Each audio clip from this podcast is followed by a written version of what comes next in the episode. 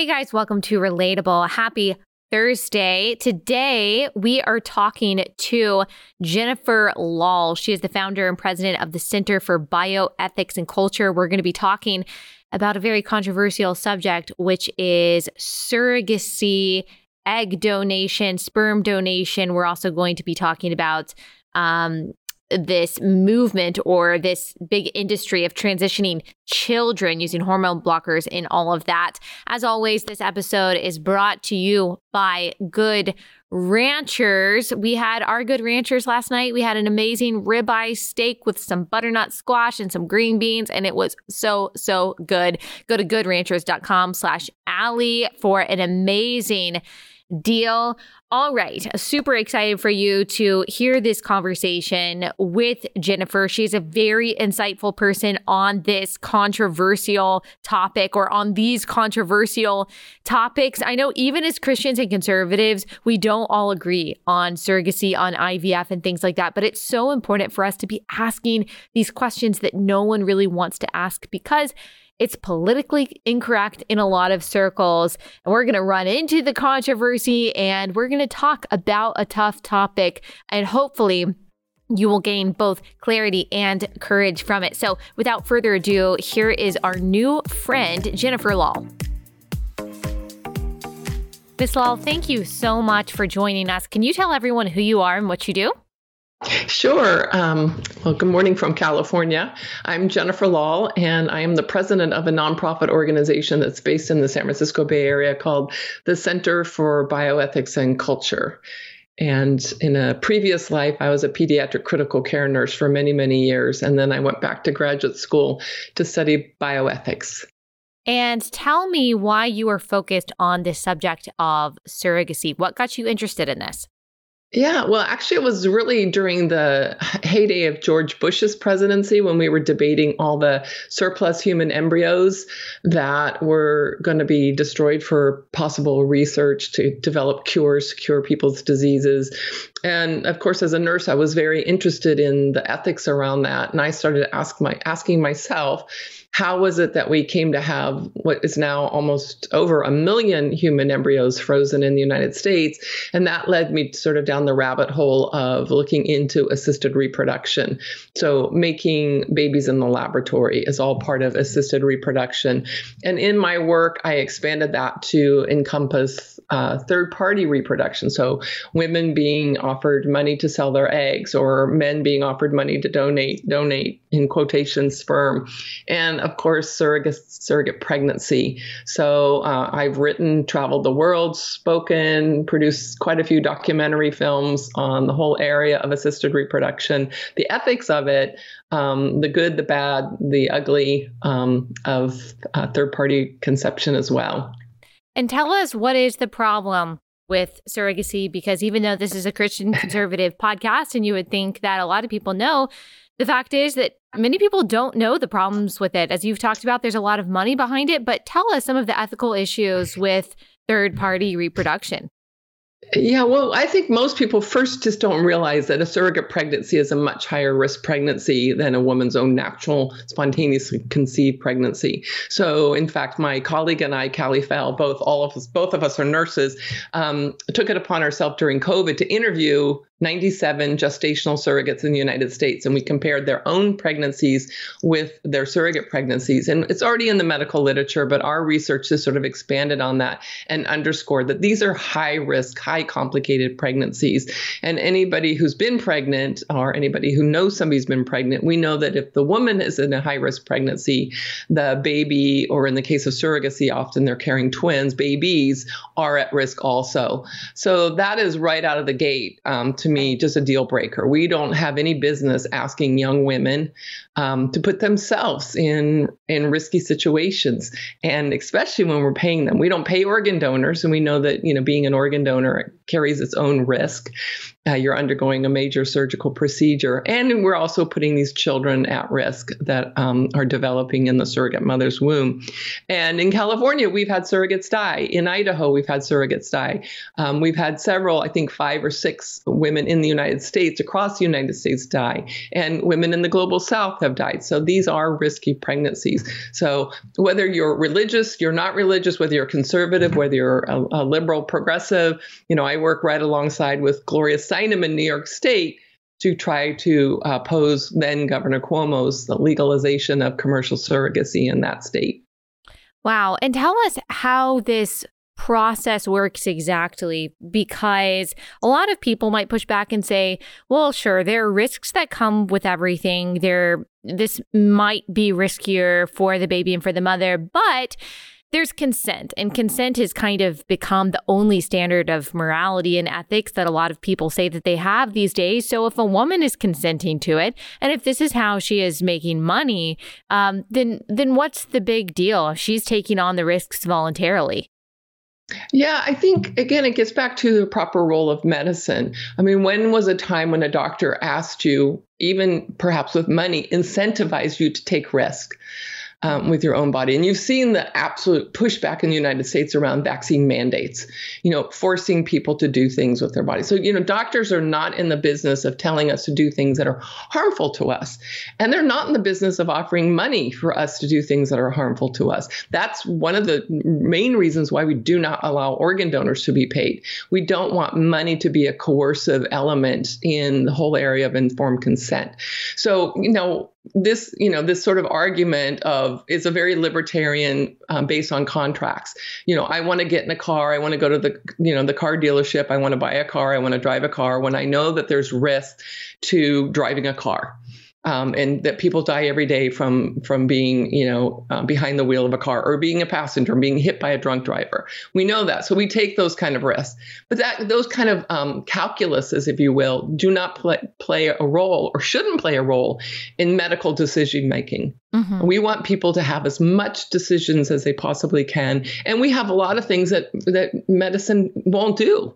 You know i can't just walk in today and say you know um, do X, Y, and Z because I'm paying you and I, I've done my research on Google and the internet and I want you to do X, Y, and Z. Now, we've seen the corrosion of medicine where that is having um, an impact. You know, if you look at the transing of children, the whole tr- area of trans transgender medicine, um, you know, chopping off reproductive organs, chopping off, uh, you know, healthy breasts. Mm-hmm. And, and we should be rightly appalled that there are medical doctors who are willing to just do that kind of stuff. So our work is pushing back back on that and saying that's not medicine. And yeah. medicine has never and should never be in the business of allowing people to do things that are medically risky.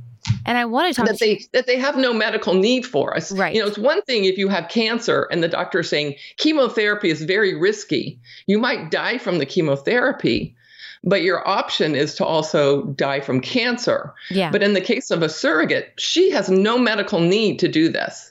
Right. Right. And I don't think that a lot of people are considering that. And they're certainly not considering that there is a heightened risk, uh, an even higher risk from a surrogacy pregnancy than there is from your regular pregnancy.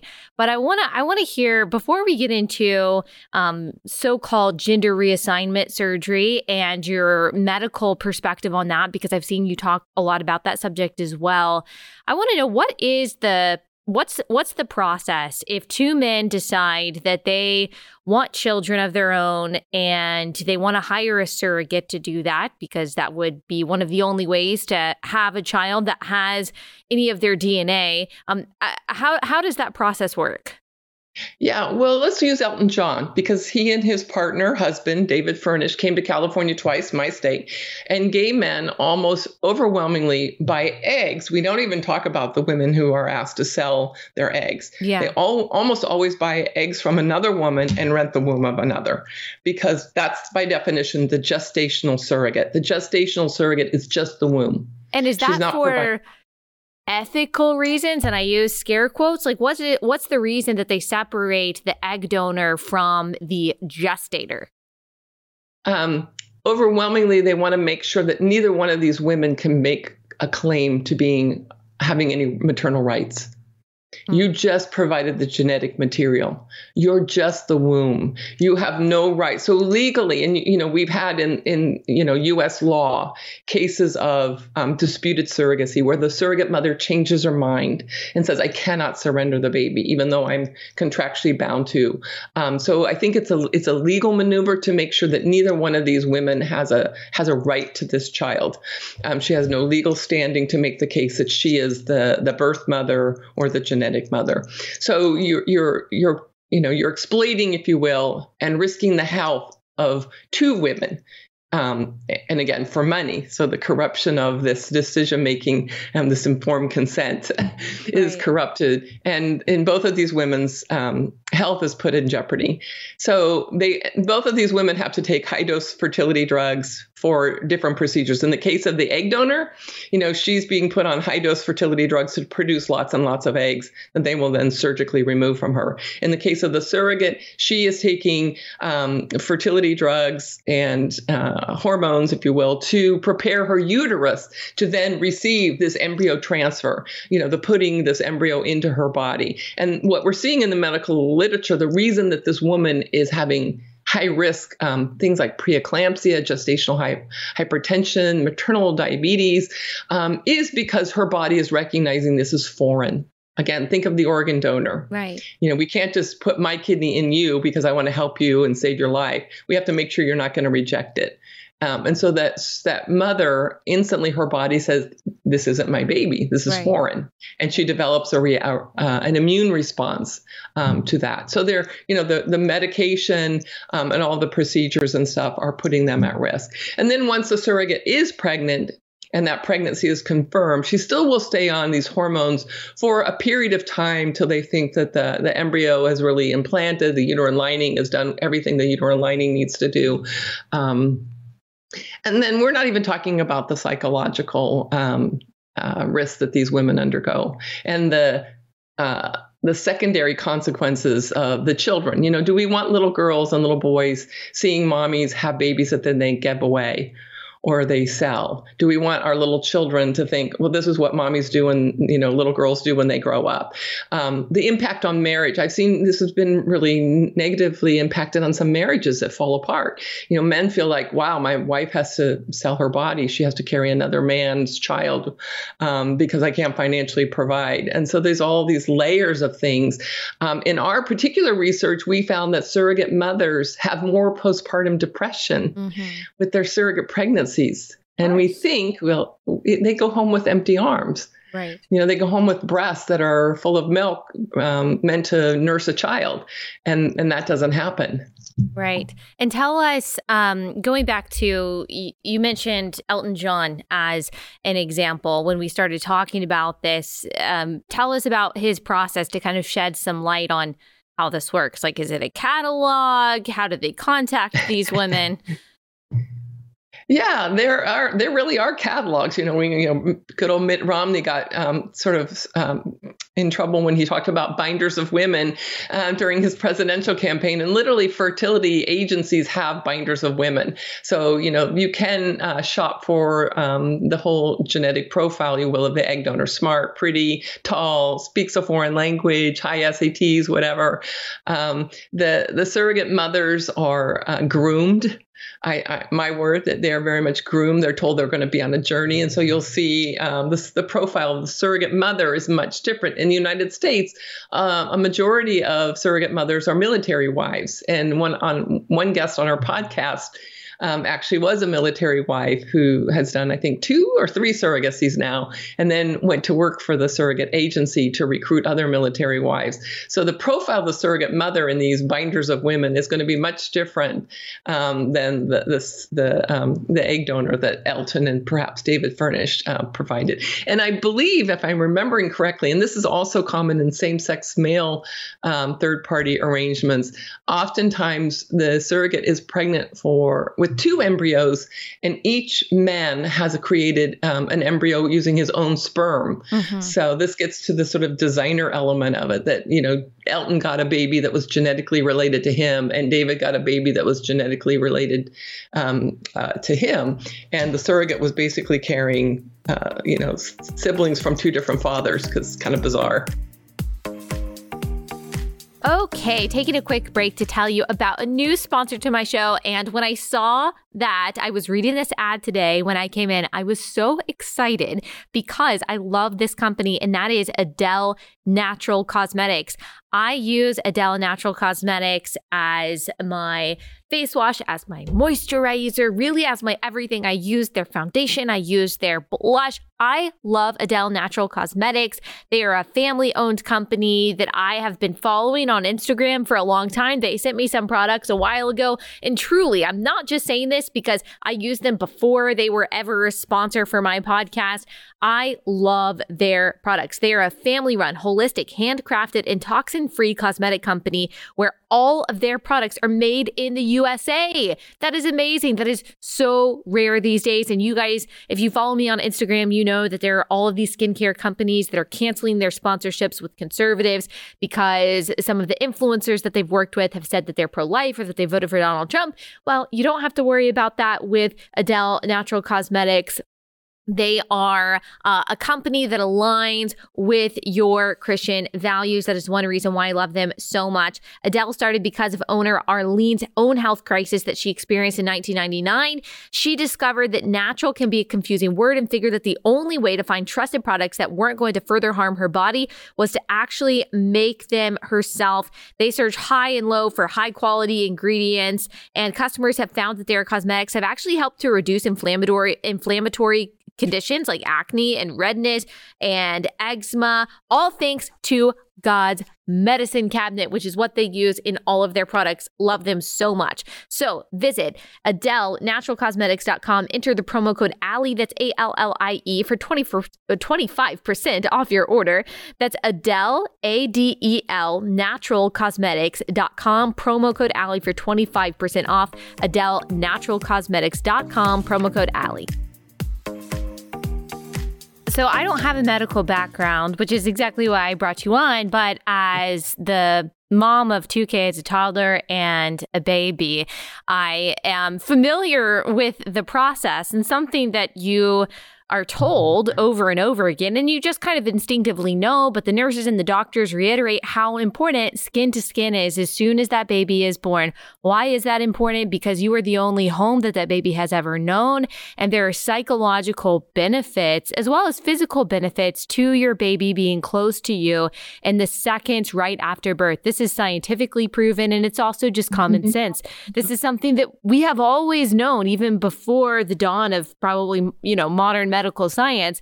And yet, You'll yeah. hear the same people who claim to be very pro science and would probably agree with that or they would also um, they would also maybe advise a woman hey make sure that you're doing skin to skin and starting to breastfeed as soon as that baby is born that's so important but for whatever reason they suspend that knowledge that scientific principle when it comes to talking about gay couples taking the child or children from the surrogate mother. All of a sudden, we have to pretend that that fact that we have known for probably all of human history doesn't exist and that it's not a big deal that that bonding that women are preached about constantly or preached uh, to about constantly that it just doesn't exist that it's fine that that baby is going to be okay taken away not just from his or her biological mother but then the only womb the only home he or she has ever known for nine months that the lack of bonding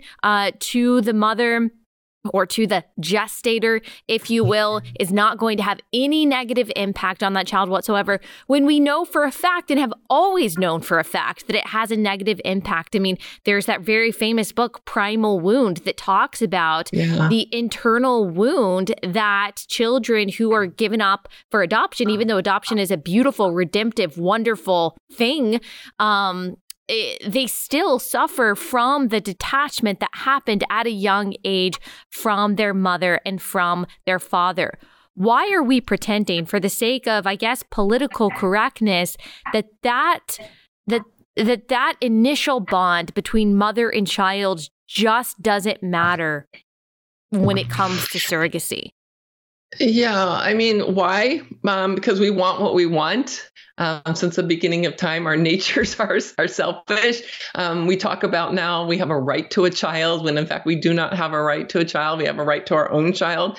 Uh, when I saw the pictures of Pete Buttigieg and his his husband with their new twins, and uh, you know they've never disclosed how they came about getting a twin boy and a girl. Um, I have my hunches, but you know we saw them in the hospital with those little babies on their chest. Those babies don't know them. Um, I've interviewed surrogates that at least the intended parents, the, the intended parents are the parents that that child is going to eventually go home to to be raised by, acknowledge that. So I've had surrogates um, that have been given uh, teddy bears and blankets and things that they're to, to sleep with every night. So when that baby goes home, that baby goes home with those those um, blankets and, and stuffed animals that have that mother's smell on them. Um, you know, they've been told to record themselves reading stories so that when that baby goes home with these strangers, they can play those uh, audio tapes of that, um, which again is baloney. You know, I, I always joke and I use the example in California and probably many states. You know, we have animal cruelty laws. When we, my husband and I went and got our newborn puppy, we had to wait by law eight weeks um, because it would be seen as you know cruelty to that little puppy to remove him from his mother until that that eight week um, mark had happened. And in the case of um, you know my years and years of working in hospitals as a pediatric critical care nurse, we moved heaven on, and, and earth um, to allow mothers to be um, with that newborn baby if it was born se- severely premature and, and had to be in a you know on life support and in an incubator um, you know having them you know put their hands in the little the little peephole so they could touch their child and talk to their child and sing to their child. And I remember as a nurse you know taking these babies that are hooked up to every single machine and out of the isolette into the mother's arm if only for just a few minutes um, because that was so important because that you know as Nancy Verrier the author of Primal, Primal Wound, who happens to be my neighbor, um, says that, that that trauma is real. It's real to the mother. Um, as evidenced in our research, it shows these higher rates of uh, postpartum depression, and it's real to the child. And to just wish it away um, I think it's cruel. It's it's cruelty to these little babies and it's cruelty to, to these women. You know, the sexual revolution in the United States and in the West in general has moved very quickly, especially since about 2015, since Obergefell, all of these things that, you know, uh, people were called conspiracy theorists and fear mongers for warning about have really come to fruition in a lot of ways. The arbitrary redefinition of the family for the sake of the sexual revolution um, has been uh, ha- has been implemented at the expense of the most vulnerable and probably the most marginalized group in the world, and that is children. And the only reason that is the case is because children can't consent, because they don't have a voice, because they can't push mm-hmm. back, they can't speak That's up right. and say, you know what, I have a right to a mother and a father, which is, of course, what I believe that every child has a right to a mother and a father. And because they can't articulate that, because they can't speak that when they're babies, because they can't say, hey, I want to go back and bond with my mom, because they might not be able to be able to articulate the questions that they have when they're toddlers about where they come from and how they miss their mother or father, this person that they have never met before. We think that they're okay, or because they have happy lives, or they are taken in by a rich couple. We think that, well, look, they're fine. They get good education, they're taken care of, they're provided for. But that is denying, as we've talked about, this this innate characteristic in all of us to want to know who we are, where we come from, to whom we belong. Can you talk a little bit more about the psychological and potential psychological impact on children um, that this has yes. to be separated from their parents, even either if they're uh, if they come from a sperm donor, a dad that they never mm-hmm. know, or an egg donor donor, and then a surrogate? Yeah, and you know Hollywood likes to tell us because they put out movies called "The Kids Are All Right" that the, this doesn't matter, and we're seeing. Um, you know, I often say that this whole area of assisted reproduction, um, in in in general, as well as in particular third-party conception, is one of the largest human social experiments of our time. Mm. Uh, just waiting for the train train to uh, crash, and you know, nowhere is that more evident than in the voices of those that are called donor conceived. You know, people that are on this planet because somebody donated or sold their sperm and or eggs um, or rented their womb. And they this group of um, now young adults and even getting older because you know especially sperm donation has been around much longer than egg donation. You know, the first test tube baby was Louise Brown, and then five years after Louise Brown, we had the first IVF baby donated through donor eggs whereas we had years and years before that of, of sperm donation. You know, they're growing up and they're using the power of social media. Uh, they're all uh, doing their 23andMe uh, testing. Uh, I, I just got a text the other day from a donor conceived person who found another another half sibling wow. um, through DNA testing. What was sad is that when they found this other half sibling, this half sibling at that point did not know that they were donor conceived. So talk wow. about sort of a bomb being dropped in your lap to all of a sudden find out that the mom and dad that you were raised with your whole life um, had had lied to you and were in fact not your your biological parents. Uh, they're lobbying for laws to be changed. Um, Australia, in particular, you know, has been able to be successful in, in passing legislation that doesn't allow anonymity. Um, you know, some some countries have laws that don't allow sperm donors to donate more than six times. I think more than one time is too many. But um, you know so it's going to be the perhaps the children as they grow up. You know just think about finding out that you know somebody was paid $125 to masturbate um, and that's your conception story.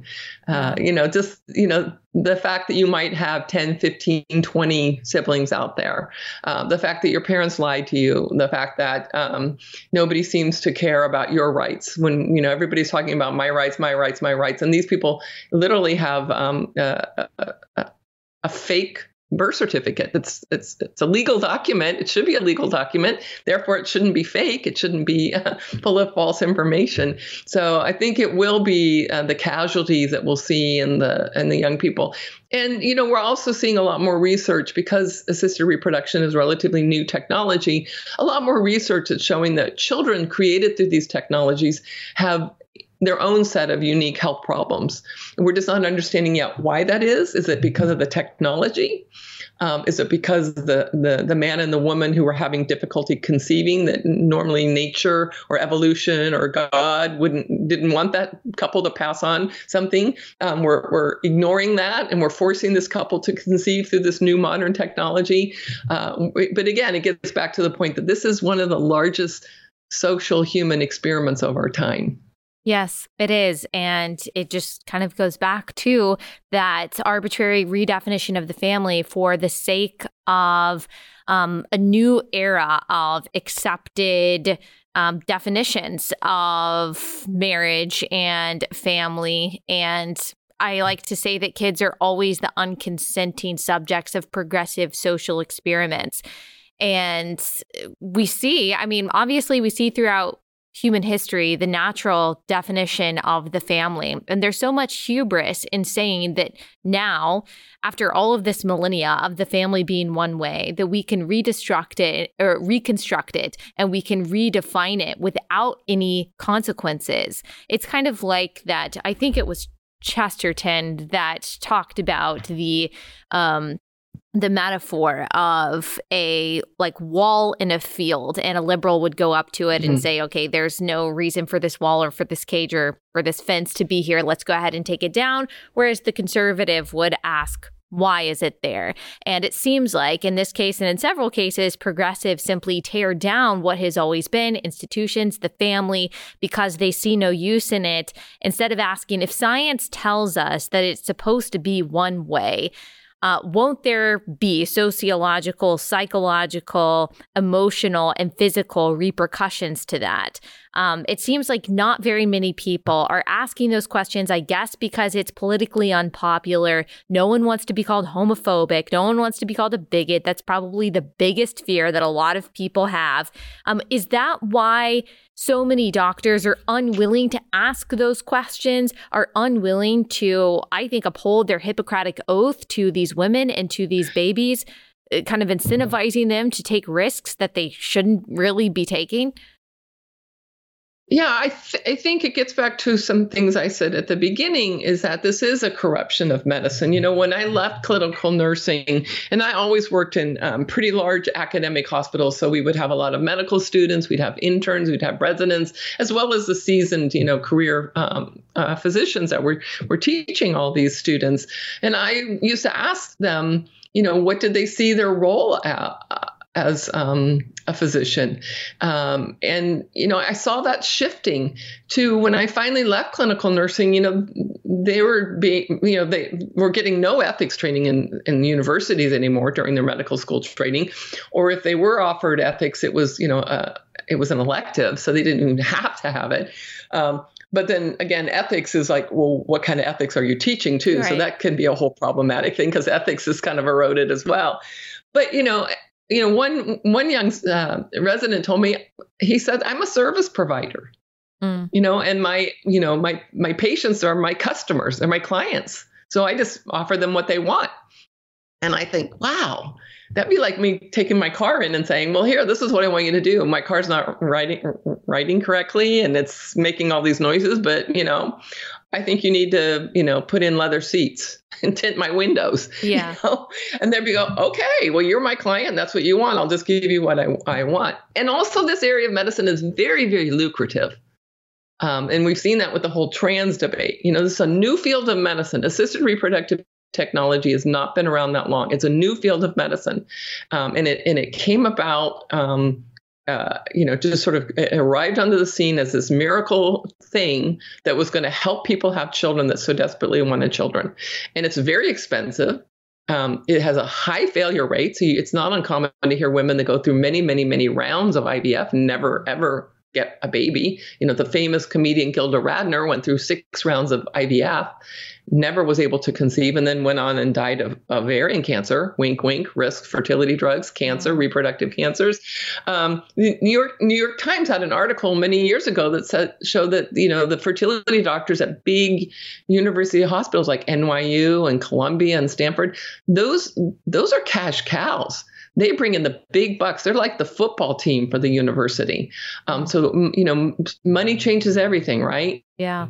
Um, and why are you going to stop doing something? And why why are you going to do research? We don't have a lot of research in this field. One, because it's new, and two, why would they want to do research to find out if there's problems? Because that stops the flow of money. Yeah. And you know, there's no research and because they don't want the research. And then they pull this manipulative rhetorical trick that they say there's no evidence showing they'll say there's no yeah. evidence showing that kids who are taken away from their biological or mother or biological mother or father through surrogacy yeah. and sperm donation have psychological damage. There's there's no evidence that shows that this is bad for individuals, bad for society. And that's because I mean there is evidence, but that's because so many people are afraid to study it. They're afraid to even find any kind of mm-hmm. evidence and if they did find evidence, they probably wouldn't want to publish it because again yeah. it's politically incorrect and no one wants to go against the lgbtq lobby.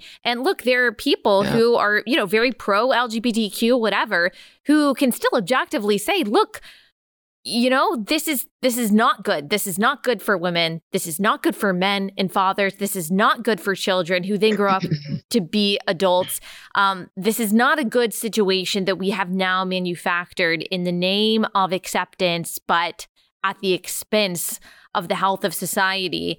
Um, and so I, I, I guess I'm a little pessimistic. I mean, I'm optimistic because people like you are fighting for this so hard and are trying to reveal really what's behind it. But because this is big business, like you did a documentary, you did a, a, yeah. a movie in 2018 called Big Fertility, because there's so much behind this and this is just such a behemoth industry, it's hard to imagine how how it's going to change. Like you said, money changes yeah. everything. It it can corrupt things. It can prevent the truth from being revealed. And so like what are you seeing on that front? Are people kind of waking up to the madness of this or do you just kind of seeing it more are you seeing it more shrouded in darkness than ever before? Well, I'm the forever optimist. That's why That's I've good. been able to do this work for so long. Um, and and I do I do hate the corruption of medicine and the injustice that keeps me going. You know, egg donors are told there's no evidence that you know this is risky to your health, and they they should be told we've never studied this, so we have no idea if this is risky. Yeah, um, right. But I get emails all the time, Allie. I got an email just I think last month um, from a young woman. She said, "I'm a single." you know low income under the poverty level mother in um, I think it was like Vermont or New Hampshire or Maine, somewhere over there. And she said, I just had signed up with an agency to do a surrogate pregnancy because I needed the money. And I stumbled upon your your films and your YouTube channel, and I'm so thankful for your work. I get emails all the time from young women who said, I saw exploitation. Exploitation yeah. is my film that's a feature film on egg donor. You know, that I won't sell my eggs now. Thank you for your work. So I I know that there's those stories. I again I don't have uh, you know statistics to quote you that this many people change their mind and no longer are in favor right. of this. Um, you know, I'm always trying to reach the the people, the purchasers. You know, if you're an infertile couple, please, please don't ask another woman to have a baby for you. Please don't ask another young girl to sell her eggs to you. Um, just stop it. You know, there there's all kinds of other ways for you to fulfill your desires to mother and father um, children that don't have to risk another woman's life family. I mean, it grieves me to know that we have surrogate mothers in the US, their husbands lost their wives, these children lost their mothers in order to help you. Please, let's stop that. Um, you know, you have, I would imagine, a pretty large audience of people that go to church. When was the last time you ever heard any of this talked about in church? When we have in Genesis the first story of infertility in the barren womb. You know, please let's talk about this. We have all this new modern technology um, to address a problem that's been with us since the beginning of time. And our, our, our people that are church going, um, God fearing people aren't talking about this. And this is rampant in churches. I'm following so many surrogates on Instagram, and in their profile says, you know, I love Jesus. I love, I'm a Christian. Oh, yeah. I, you know, God, God called me to do this. I'm like, no, stop. Okay, another amazing sponsor. I love this sponsor because I love the people who run this company, and that is Carly Jean Los Angeles. And I also genuinely really love their product. They've got amazing clothes because it is a capsule clothing company. So you just have like a, a limited range of basics to choose from. And then you kind of rotate them to make it look like you've got this huge, diverse wardrobe. But really, you just have a few awesome quality pieces that you are mixing and matching. I am not wearing Carly Jean today, but it is a rare day that I am not wearing Carly Jean. I am usually wearing at least one piece of Carly Jean Los Angeles every day. You guys always ask me, where do you get modest clothes that you like? Carly Jean Los Angeles is probably my favorite store for that. And they just make life easier. I'm a simple gal. You've probably noticed. I like, I don't like big patterns or anything like that. Nothing wrong with that. I've just always been kind of a simple earth tone gal. And that is one reason why I love Carly Jean. They make life easier because you just get a few basics. Like I said, you mix and match. You don't have to worry about what you're wearing every day. They make life easier. That's one theme in a lot of my sponsors is making your life easier. I'm a big fan of that. Plus, Carly Jean Los Angeles, run by an amazing Christian woman. A lot of their clothes are made in the United States. I really appreciate that. So, again, just support this awesome American company that really does have great products. If you go to Carly Jean, losangeles.com and use code B, that's A L L I E B, B, you will save 20 for uh, 20% off. Why can't I say that? I don't know. I had the problem with the last sponsor too. 20% off your first order of anything in their online store. That's code Allie B for 20% off your first order at carlyjeanlosangeles.com. Why is it why is it that a lot of Christian women don't seem to understand the exploitation that is innate in this process and the ethical and I would argue biblical issues with the surrogacy industry? Why do you think that is? Um, bad theology. Yeah. I guess that's the easiest answer. Um, and, you know, even women who aren't perhaps identify, I mean, we see this in uh, uh Catholic, you know, because I, I speak to so many groups. Um, Mormons, Mormons are and Catholics are big surrogate people. Um, mm. You know, you know, we love babies.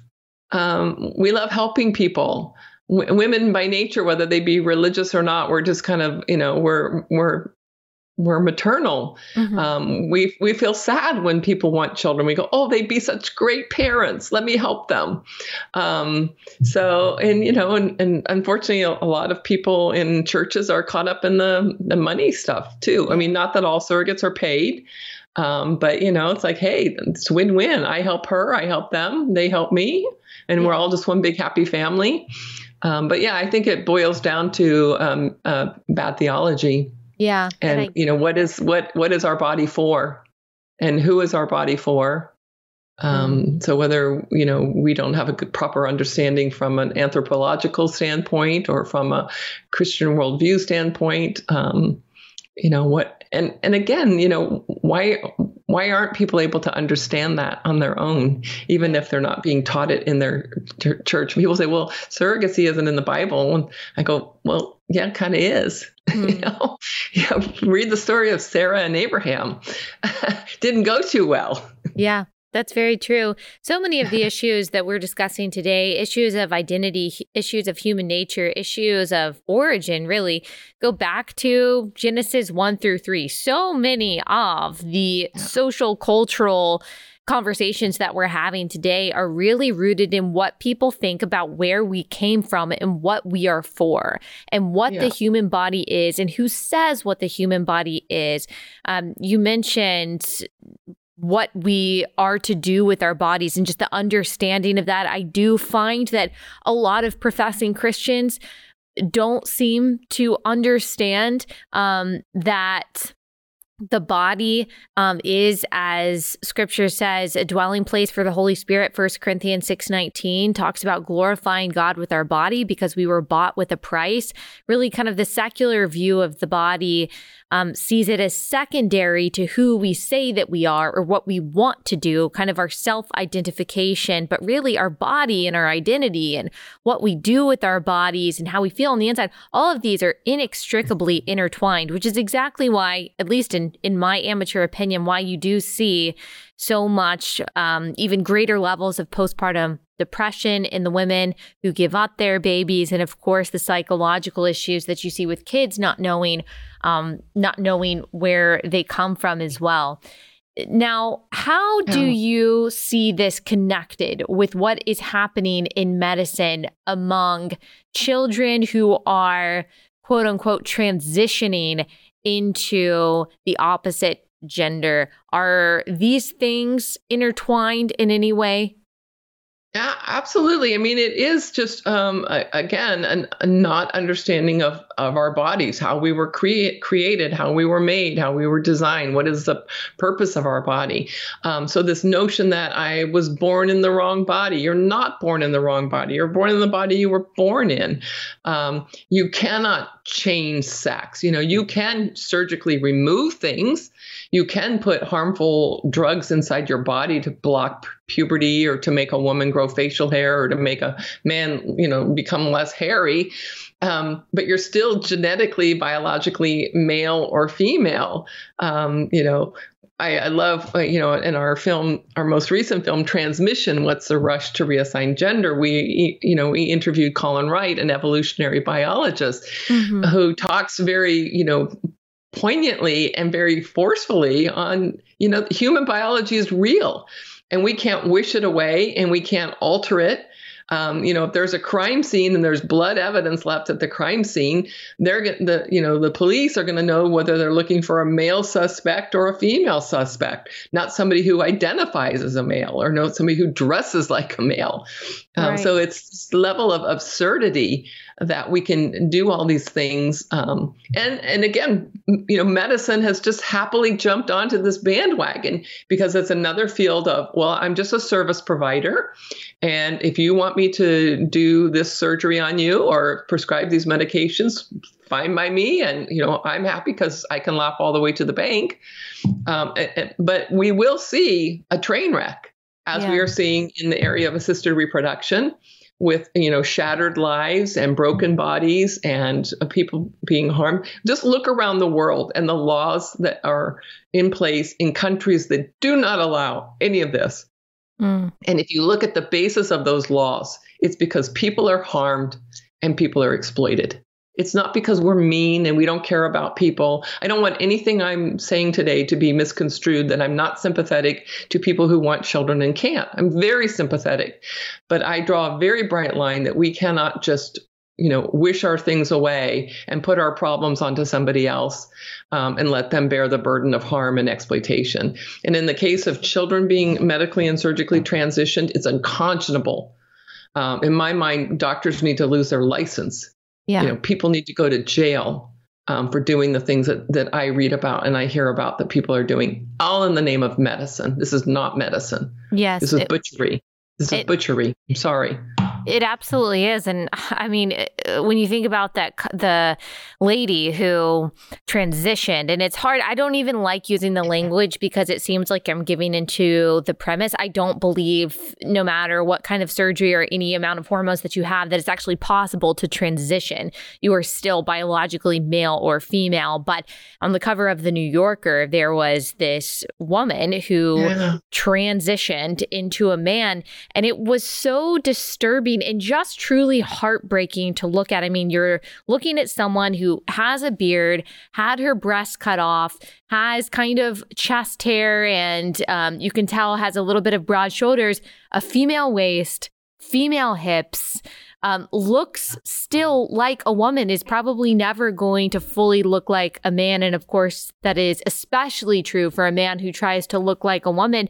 And it's just really heartbreaking, like the disassociative feelings and the dysphoric feelings that someone must feel to put themselves through that. Um, but also the praise that they get from society for doing that, um, so that people who do struggle with different kinds of mental disorders can kind of look at the attention and the praise and the accolades that someone is getting for butchering their bodies as as you put it.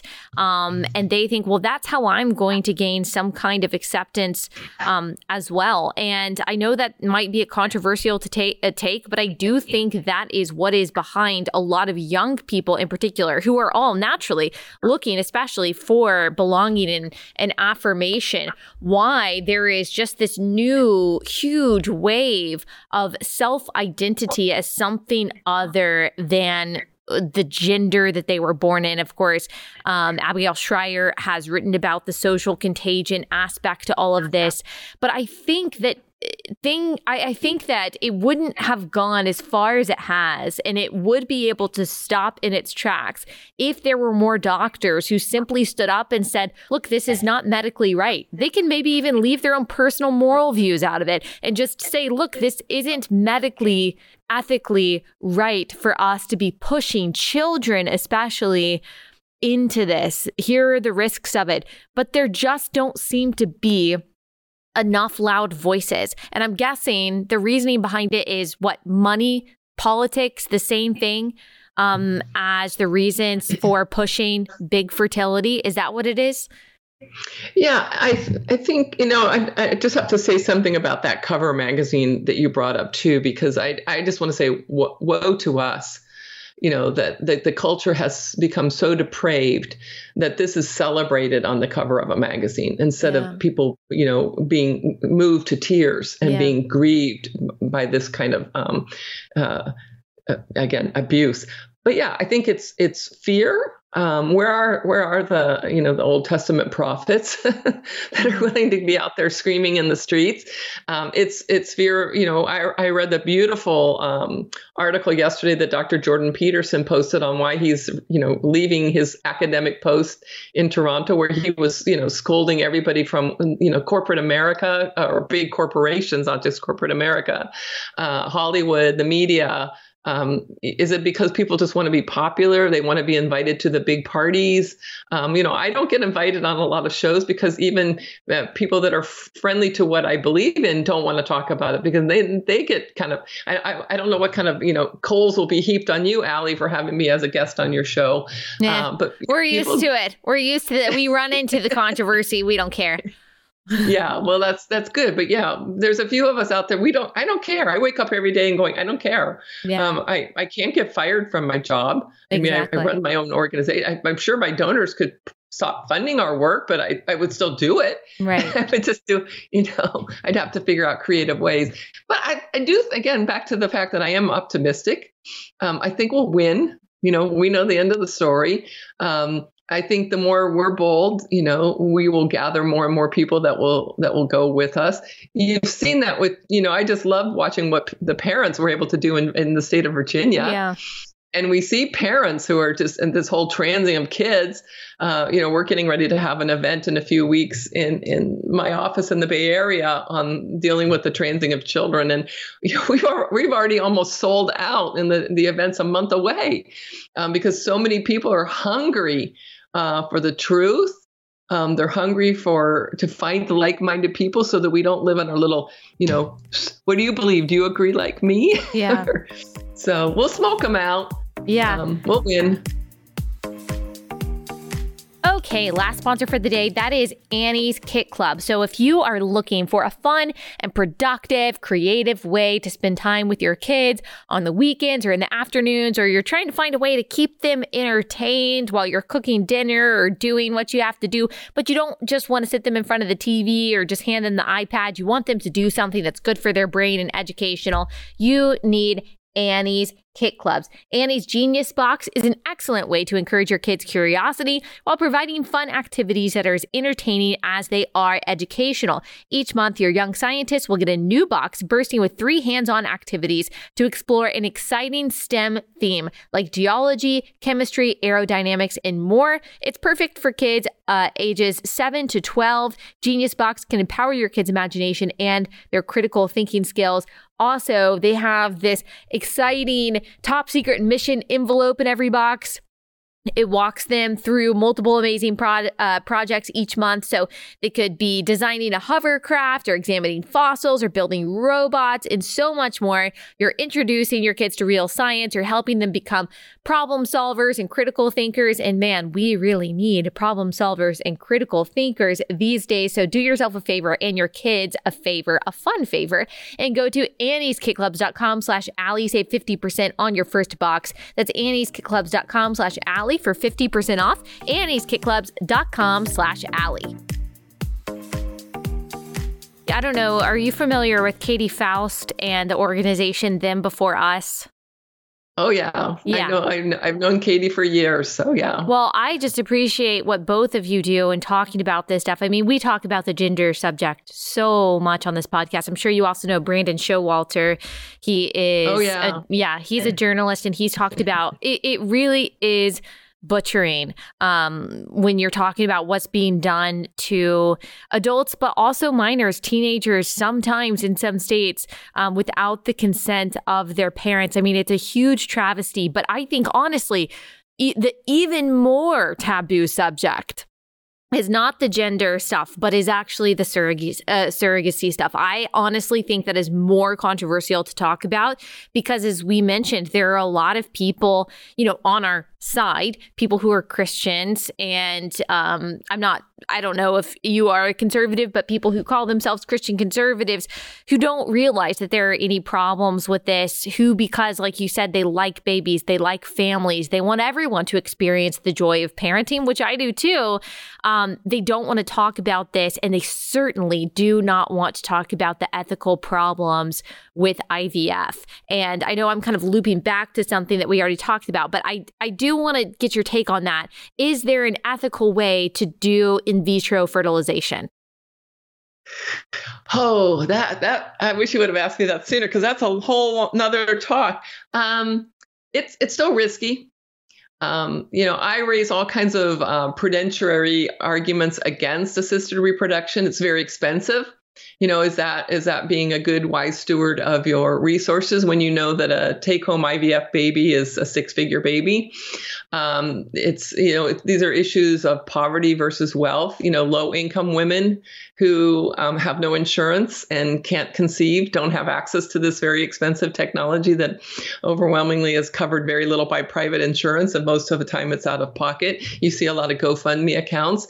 Um, the, the same risks apply as far as the fertility drug drugs. You know, I said Gilda Radner early on, you know, went through six rounds of IVF to have her own child with her then husband, Gilda Radner, and was not successful in conceiving and then went on and d- died of um, ovarian cancer. So it's well documented in the, in the medical literature that fertility drugs do have links to various kinds of reproductive cancers and other cancers too, colon cancer and such. Um, you know, there is this problem with a, a world full of children that needs homes. Um, so perhaps you know you if you can't conceive and you don't want to spend hundreds of thousands of dollars on maybe a large failed technology that might cause you to have ill health. Um, maybe you want to welcome a, a, child into your own home that needs a home. Um, and again, the research coming out now on children that are conceived through these technologies is not, you know, a rubber stamp seal of approval that these children are a-okay fine. You know, we see problems with heart disease, obesity, um, various kinds of cancers um, coming out in some of these studies. Whether these will bear out to be in fact true or not, because this is a social experiment. You know, we're experimenting on these children and studying them as they get older and grow up. So we're learning as we go. So all of those kind of things come together to say, mm, do you really want to do this? Yeah. Hmm. There are a lot of things to consider and I think the point that we kind of have to end on just because like you said it's such a it's another huge topic is that not enough people are publicly asking those questions. Just because something is possible doesn't mean that it is beneficial. Technology in itself doesn't have a morality, it doesn't really have a limiting principle. If something can be done, it will be done. So it's up to human beings. And it certainly is up to Christians to lead the charge of asking the ethics and the morality and the impact of these different kinds of technologies. And I know a lot of women who have conceived through IVF. They have wonderful, beautiful children who, of course, are made in the image of God and yeah. are um, wonderful people And these people are wonderful mothers. They're simply are questions to ask about the ethics of it. And I have yeah. heard great discussions and debates that I know local churches actually are having about you know, is there an ethical way to do IVF? There are some ways that are worse than others. and then there's embryo adoption. So many questions when it comes to reproductive technology that I think mm-hmm. more people should be having. And I'm I'm very thankful. I'm very thankful that you are um, and that you took the time to come talk to us about this today. A lot of people have these questions, and um, your courage will give other people courage. So thank you for that. Yeah. Where where can they where can they find you? How can they follow you and watch the movies that you've produced? Yeah, let me just if I could just add one more thing, Go and then I'll, I'll, give my yeah, of course. commercial. Um, yeah, what I like to tell people that are struggling with infertility is, you know, get yourself a really good diagnosis as your first step. Um, I'm not Catholic, you know, my Catholic brothers and sisters would love to talk about NaPro technology um, and, and the ways that perhaps NaPro technology can help couples conceive. But the last thing you want is a doctor who pushes you straight to the IVF doctor. Um, get a good diagnosis, find out what's going on. And there's all kinds of things that can be done um, before you even get on that IVF superhighway um, that that might be beneficial in helping a couple to more naturally conceive. But that starts with just a good, proper diagnosis of both the man and the woman, because you know we know that fertility affects men as well as women, and sometimes both of us. Um, now to my commercial, uh, we do have a YouTube channel. Um, it's the Center for Bioethics and Culture Network, and all of the films that I've produced in many, many different languages are all available for free as of this last summer on our YouTube channel, as well as lots of content contact you know, contact um, uh, you know interviews that I've done with um, surrogates and donor conceived people and, and such. Follow our podcast, Venus Rising. Venus Rising is on all the platforms Spotify, iTunes, Podomatic, Amazon, everywhere. Um, and I am very active on Twitter. So people can follow me on Twitter just at Jennifer Lahl. Awesome. Thank you so much, Jennifer. I really appreciate it. Yeah, me too. I'm glad it finally worked out for us to chat together. Yes. Let's do it again. Yes, definitely.